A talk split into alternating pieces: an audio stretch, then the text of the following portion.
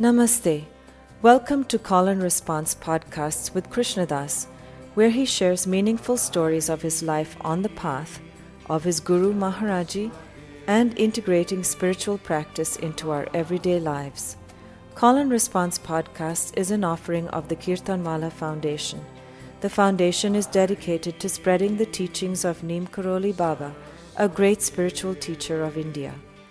If you are interested in supporting this podcast and the work of the foundation, please visit kirtanwallahfoundation.org, K I R T A N W A L L A H foundation.org.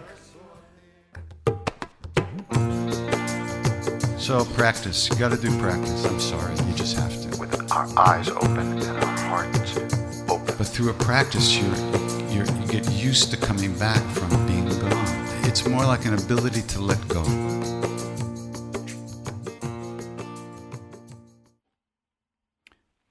So the repetition of the name.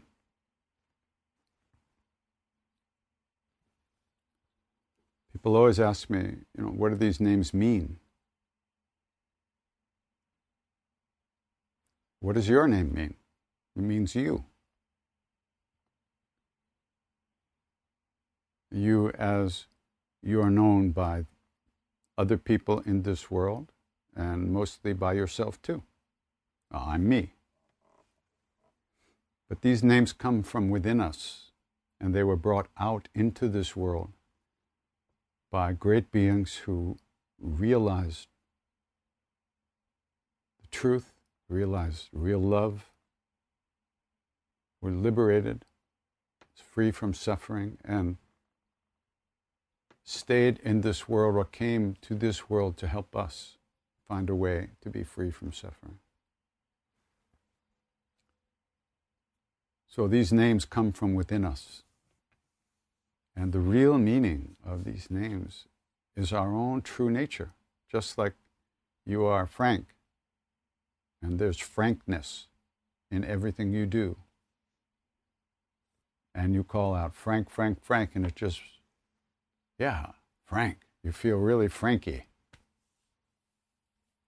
So when we call out Ram, Ram, Ram, or any one of these names, there is a response an awareness opens up within us. Most likely, most of us, including myself,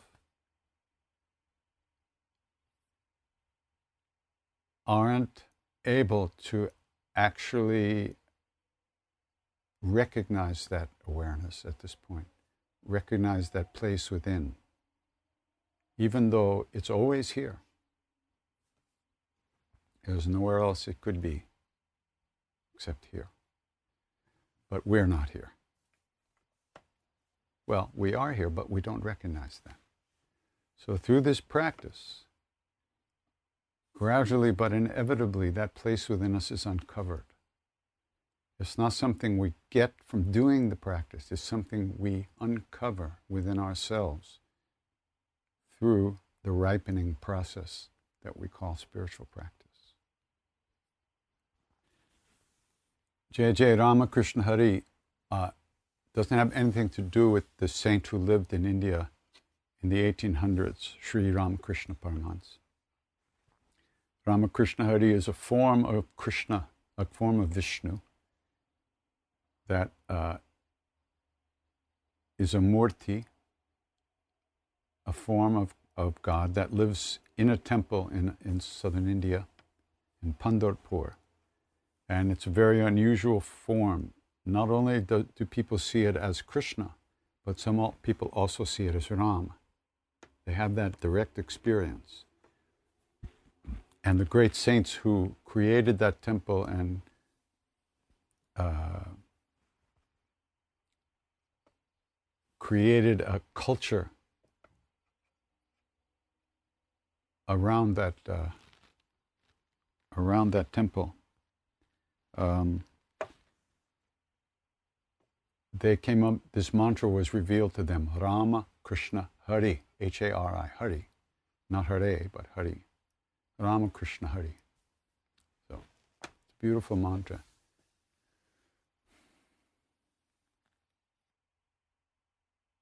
Every repetition of the, one of these names is a seed, a seed that we are planting within ourselves, in the garden of our hearts.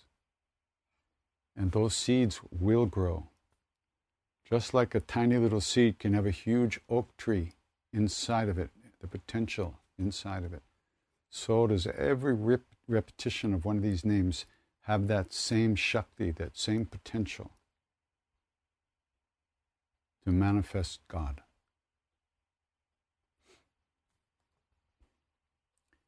So, since every thought and action is karma, when we're doing this, one thing is we're not creating other karmas.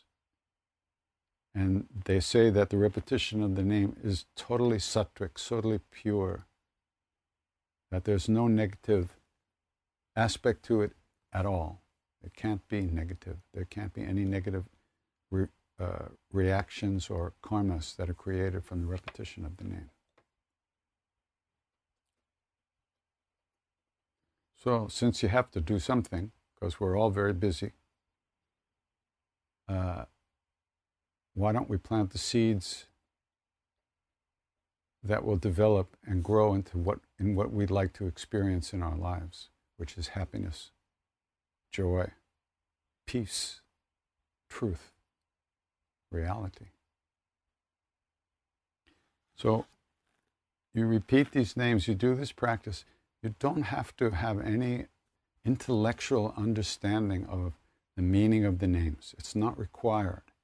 You can have that. Yes, all of these names have stories out of which they've sprung here you know, on this planet, in this world. Kali, Durga, Krishna, Shiva, Ram, Hanuman, Ganesh, all these beings have incredible storylines that they that the name has emerged from. That we became aware of these names. But the real meaning of the names is the true nature of those beings also, which is liberation. In the Shiv Stuti from the Ramcharitmanas, Namami Shamishan Nirvana Rupam. I bow to the Lord of the North, Shiva, whose very nature is liberation, is nirvana. That's what he is. He's not like a guy like you and me. He is liberation. Shiva is liberation. So, and we evoke that, we move towards that, we manifest that, we recognize that within us. So, uh, let's take some questions and stuff, see what's going on in our mind.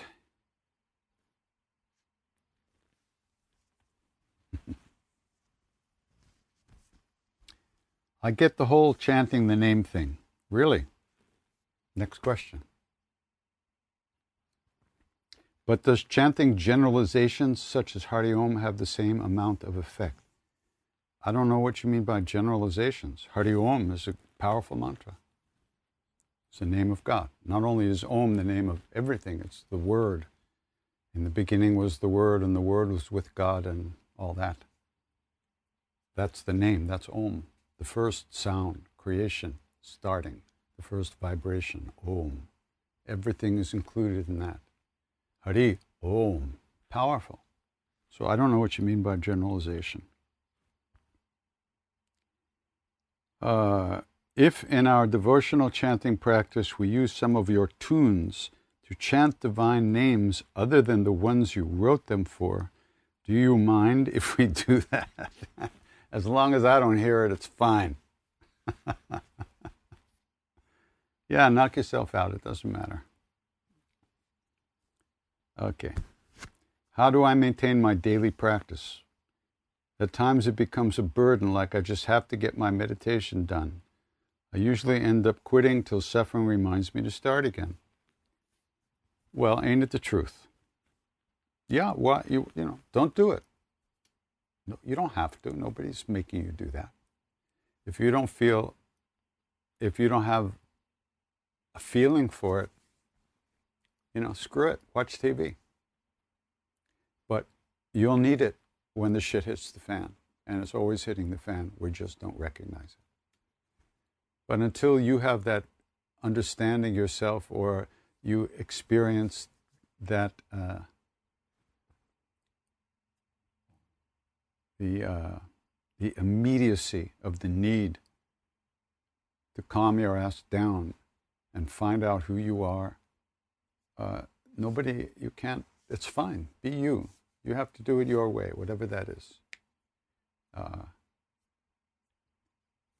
but if you start to pay attention, you recognize that the, the tendencies of your mind, in this case, either tamas, which is like inertia, you don't want to get out of that emotion, you don't want to get out of the groove you're in, or rajas, or rajas, which means you're running too fast, you can't, you can't be bothered to slow down. And uh, so you're stuck in one, or, one of those or both. And uh, unfortunately, that's the way we spend most of our time. So, in order to cultivate releasing ourselves from those prisons, of programmed behavior, we have to exert some effort. But you don't have to do that. Nobody's making you do that. Uh, if you don't feel the need, don't do it. When you feel the need, you will do it.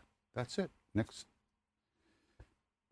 It's not, nobody's testing you, nobody's judging you, nobody's keeping score. Do what makes you feel good. And as time, you'll, you might recognize that what you thought made you feel good wasn't really making you feel good. So, but that's something only you can recognize. This is not, uh, we're not doing this so somebody can pat us on the head and say we're good little boys and girls. This is our lives. This is our day. This is how we go through our day. If we're at ease with that, fine. Next nobody can say anything. Period. Do what you like. Find out what it is that life means to you. Find out who you are. That's all.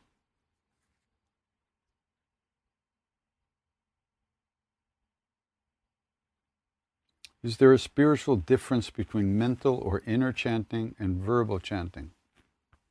Does one benefit more than another? You know, depending on who you ask, you'll get a million answers to the same question. I think any practice you do is a good thing, period. Uh, sometimes you're not in a position to, to make sound with your voice of chanting. But that doesn't mean the chant can't be going on internally. So ultimately, if you sing outwardly, it benefits everybody who hears it. But you don't want to be doing that for people who don't give a shit. They'll beat you up, you know. You don't want to lay trips on people.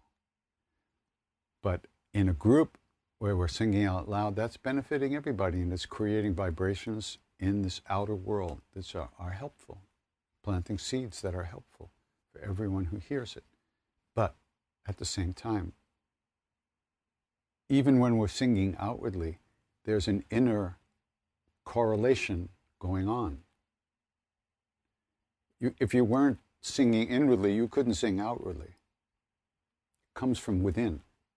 The intention, the thought, the creation of your, of your paying attention to what you want to do, that all comes from within. So ultimately, there's no difference, and there's a difference too. It just depends. One's not better than another as far as I can tell. Singing out loud gives you more to hang on to in terms of trying to pay attention because you're breathing, there's sound which you're hearing.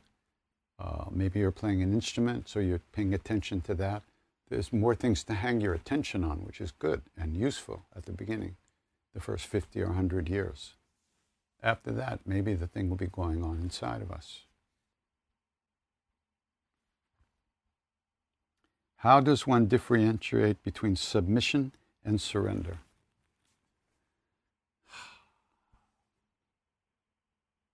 Well, you know, on some level, I suppose they're very similar. But on other levels, I suppose you can make a case that there's a difference.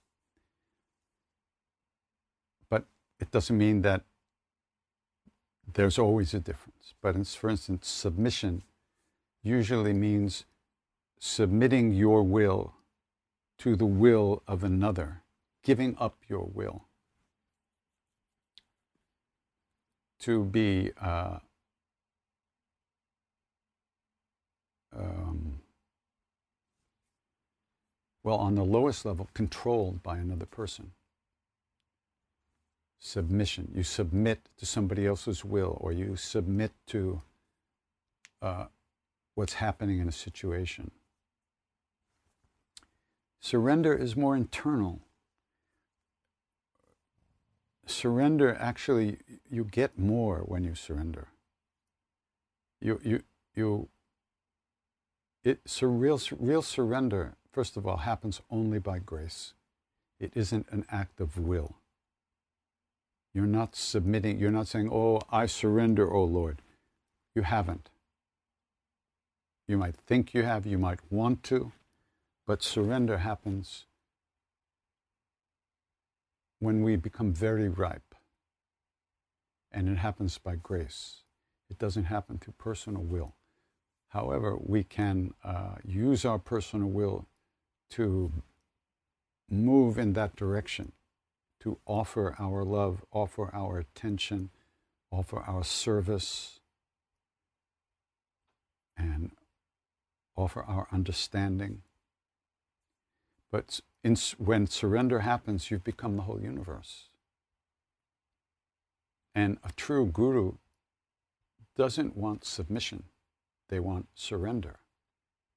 They want to merge. They want you to merge with them and become one. In submission, there's still two.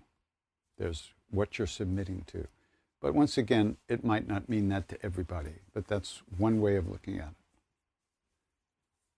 On one level, certainly uh, there, the argument could be made that submission also means surrender. And in some situations, that could be true.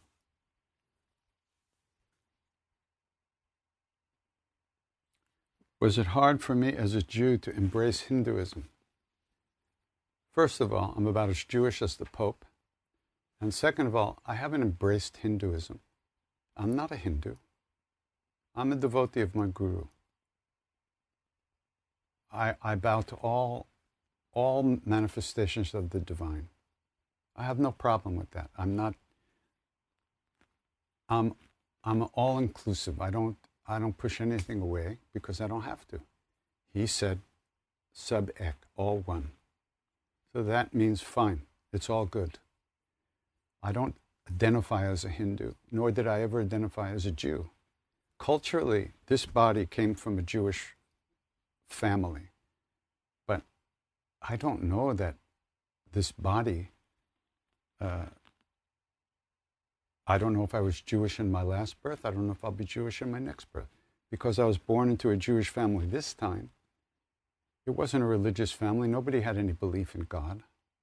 Nobody had any idea of, of understanding what this is all about.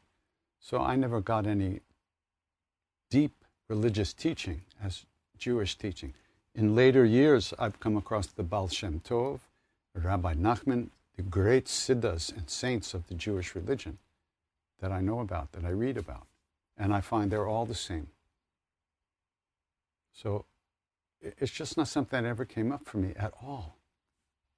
I follow the love as best I can.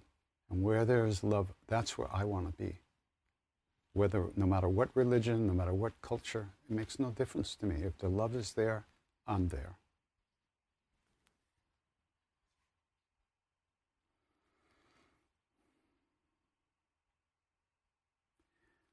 Hello, just got here. Does it matter if you're singing, if one is singing a chant in a language that one doesn't understand? And what if you understand the meaning? Well, we talked about this a little earlier.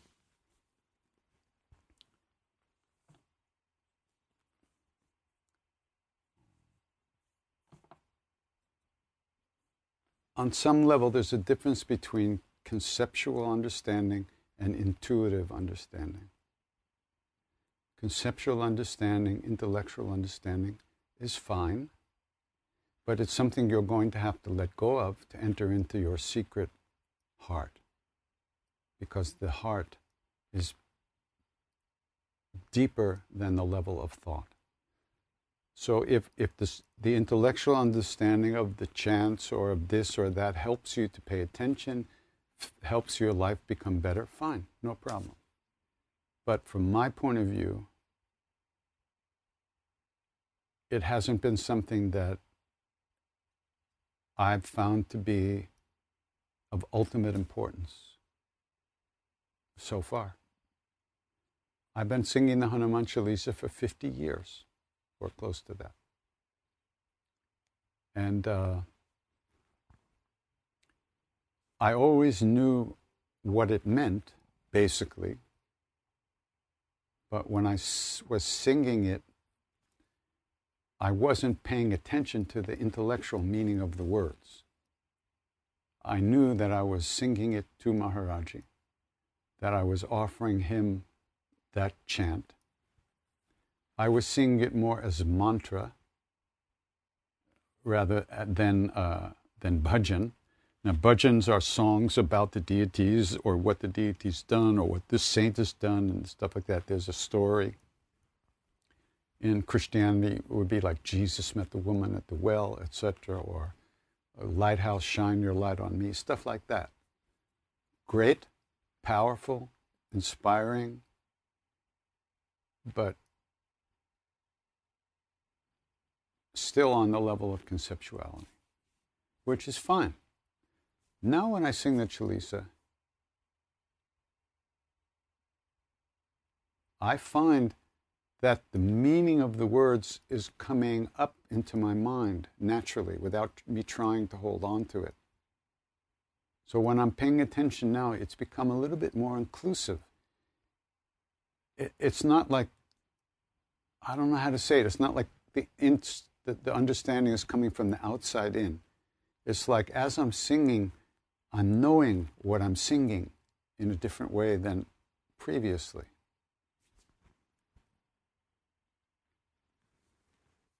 I just heard a story about way back. Uh, we were in Brindavan, and we had one. Uh, we, a friend was with us, and his name was Ramdas, not Baba Ramdas. We called him Sadhu Ramdas, and he had been a lot of time in India, spoke perfect Hindi. And I just heard the story that one day we sang the Hanuman Chalisa to Maharaji, and he turned to this guy and he said, "Translate this so these people can understand what the hell they're talking about." Something like that. So that night he sat up and, and he wrote a whole English version of the Chalisa, which is very nice. Uh, so, but for me, all of these chants, they kind of slide in, I think, feels to me, deeper than the intellectual level. I go into the space of presence, of being, of love. And it doesn't, it doesn't it doesn't activate this. This is not important. What, what's, what's, what has more uh, gravitas is, the, is the presence that I feel of Maharaji, of the love, of the being. So, but whatever you, you know, whatever works for you is fine. Whoops, I lost this. Hold on. Here we are.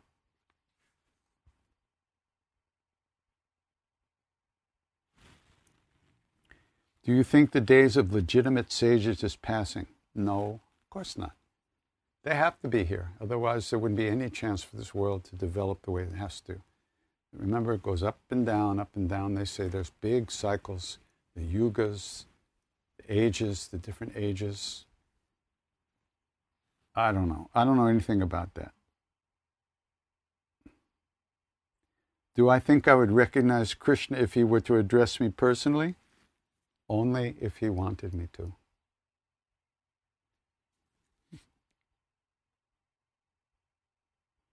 Do you ever feel like you want to meet unkindness with unkindness, especially when the person is re- really make life difficult? Absolutely.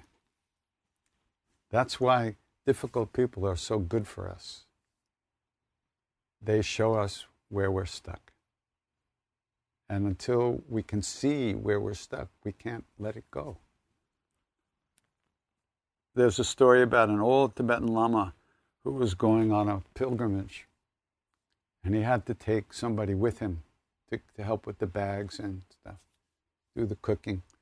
And he picked this guy from the, the monastery who was so difficult, who was such a jerk, did everything wrong, was, was crazy. And, and they all asked him, Why did you do that? Why are you taking this guy with you? He said, Because he teaches me patience. If you are committed to becoming free, if we are committed to becoming free, then we have to learn to appreciate the teaching that those difficult people give to us. When I, used, when I was doing the, my first few uh, metta med- meditation courses with Sharon, Sharon Salzberg, you go through a cycle.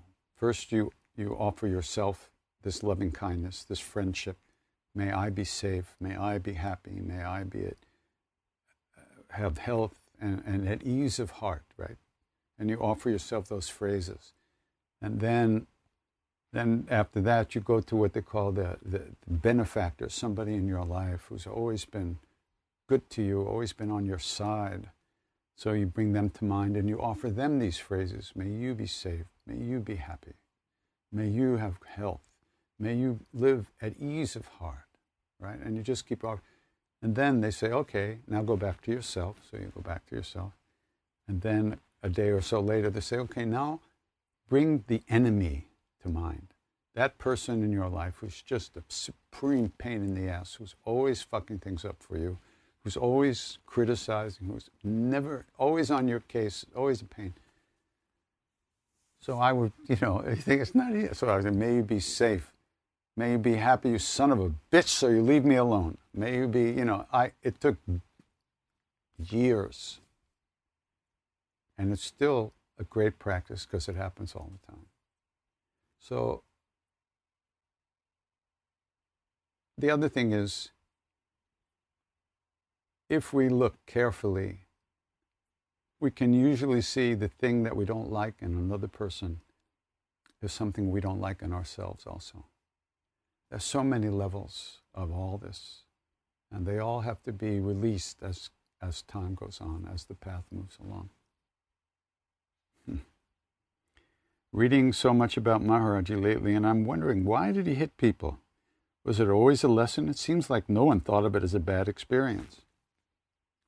So that's the deal. Nobody thought of it as a bad experience.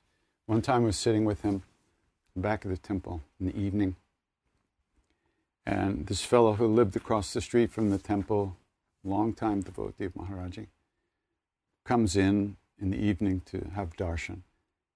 And it had been very sweet time, very easy, sweet, rich. The, the sun was setting, the flowers, the jasmine were just releasing, the night queen, Ratkirani, was releasing this fragrance. It was just so beautiful.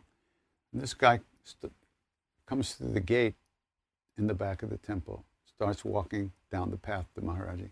And Maharaji sees him and he sits up like this and he starts screaming at the guy.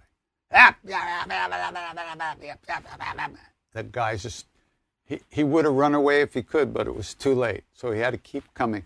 And he comes and he pranams Maharaji. Maharaji pounds him on the back, like this.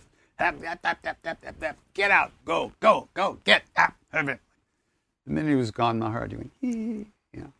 So the story was, this guy was had like 12 kids, was so poor, couldn't feed his family. So he lived right across the street from the temple. So Maharaji created a job for him. He knew the people who, you know, devotees of his were in the bus company, the, the state run bus company. So he created a job for the guy that when a bus came by, this guy would make a check on a piece of paper. And at the end of the week, he would send the paper off to the bus office and he would get paid a certain amount of rupees for doing that every day because he couldn't feed his family. But the problem was this that the minute he got paid, and he had gotten paid that day, he went out and bought, he spent all the money on hashish, on charas. hash to smoke. And so once again, another month would go by, and Maharaji would have to feed his whole family. And this went on month after month after month.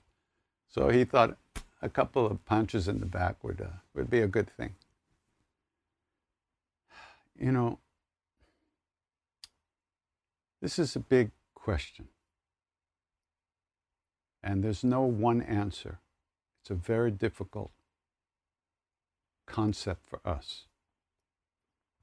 And it's called Leela.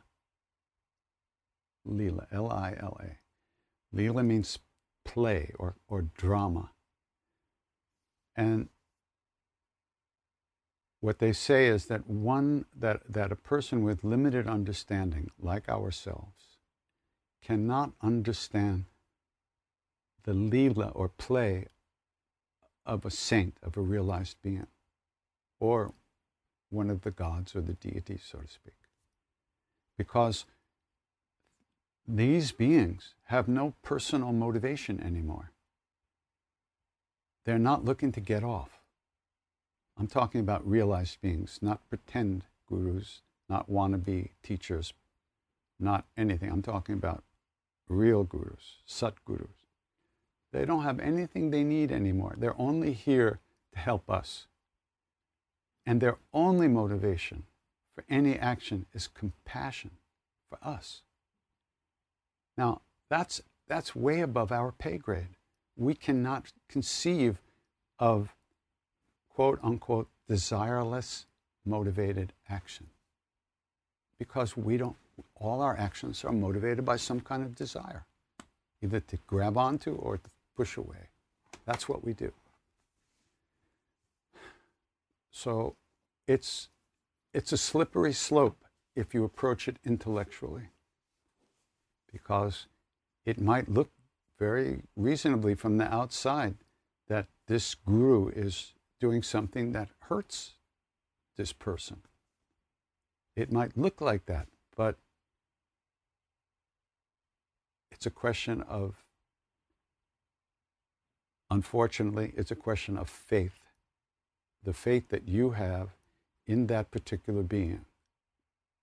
And that faith is an intuitive understanding. It's not blind faith.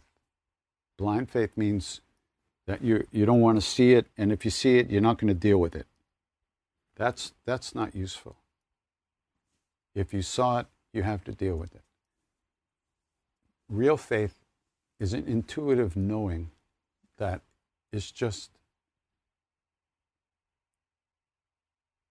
it's more real than whatever you could think about something. It's just a very difficult situation for Westerners. And there are a lot of charlatans, quote unquote, another question in there, a lot of wannabe gurus, a lot, a lot of people who are posing as gurus for their own satisfaction, for money or fame or whatever. And there's really no way to know. You only, all you can do is trust your heart about the situation. If it's not for you, it's not for you. If it's for you, it's for you, but until it's not for you, all you can do is learn to trust yourself. That's why I always say that the whole path is nothing but learning to trust our inner being, our own intuition. And as we become freer inside, as we become less afraid, as we become less desire motivated in our actions, selfish motivation, things loosen up in there a little bit. And we can allow for the possibility that we might not be able to understand something here, but it feels okay in there. And yes, I know. It could be total bullshit, but only you know, only I know. What's real for you is real for you. What's real for me is real for me. There's no general thing you can say.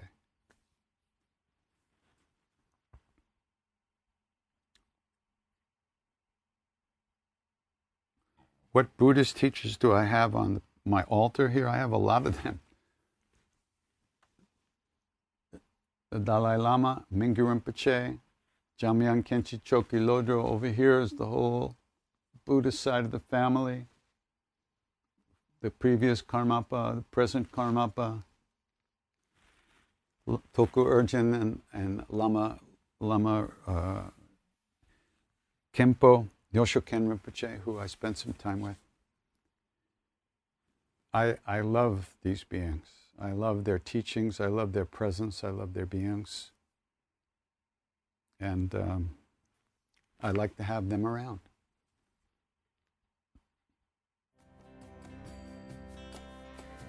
Thank you so much for listening. This podcast has been brought to you by the Kirtanwallah Foundation. Krishna Das is renowned for leading Kirtan, the spiritual practice of chanting, and workshops around the world. For more information about him, including upcoming events, please visit krishnadas.com. K R I S H N A D A S.com. We also invite you to visit kirtanwallahfoundation.org.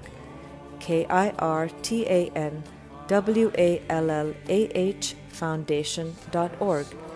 Here you will find more offerings dedicated to spreading the teachings of Neem Karoli Baba. Love everyone, serve everyone, remember God. Ram Ram.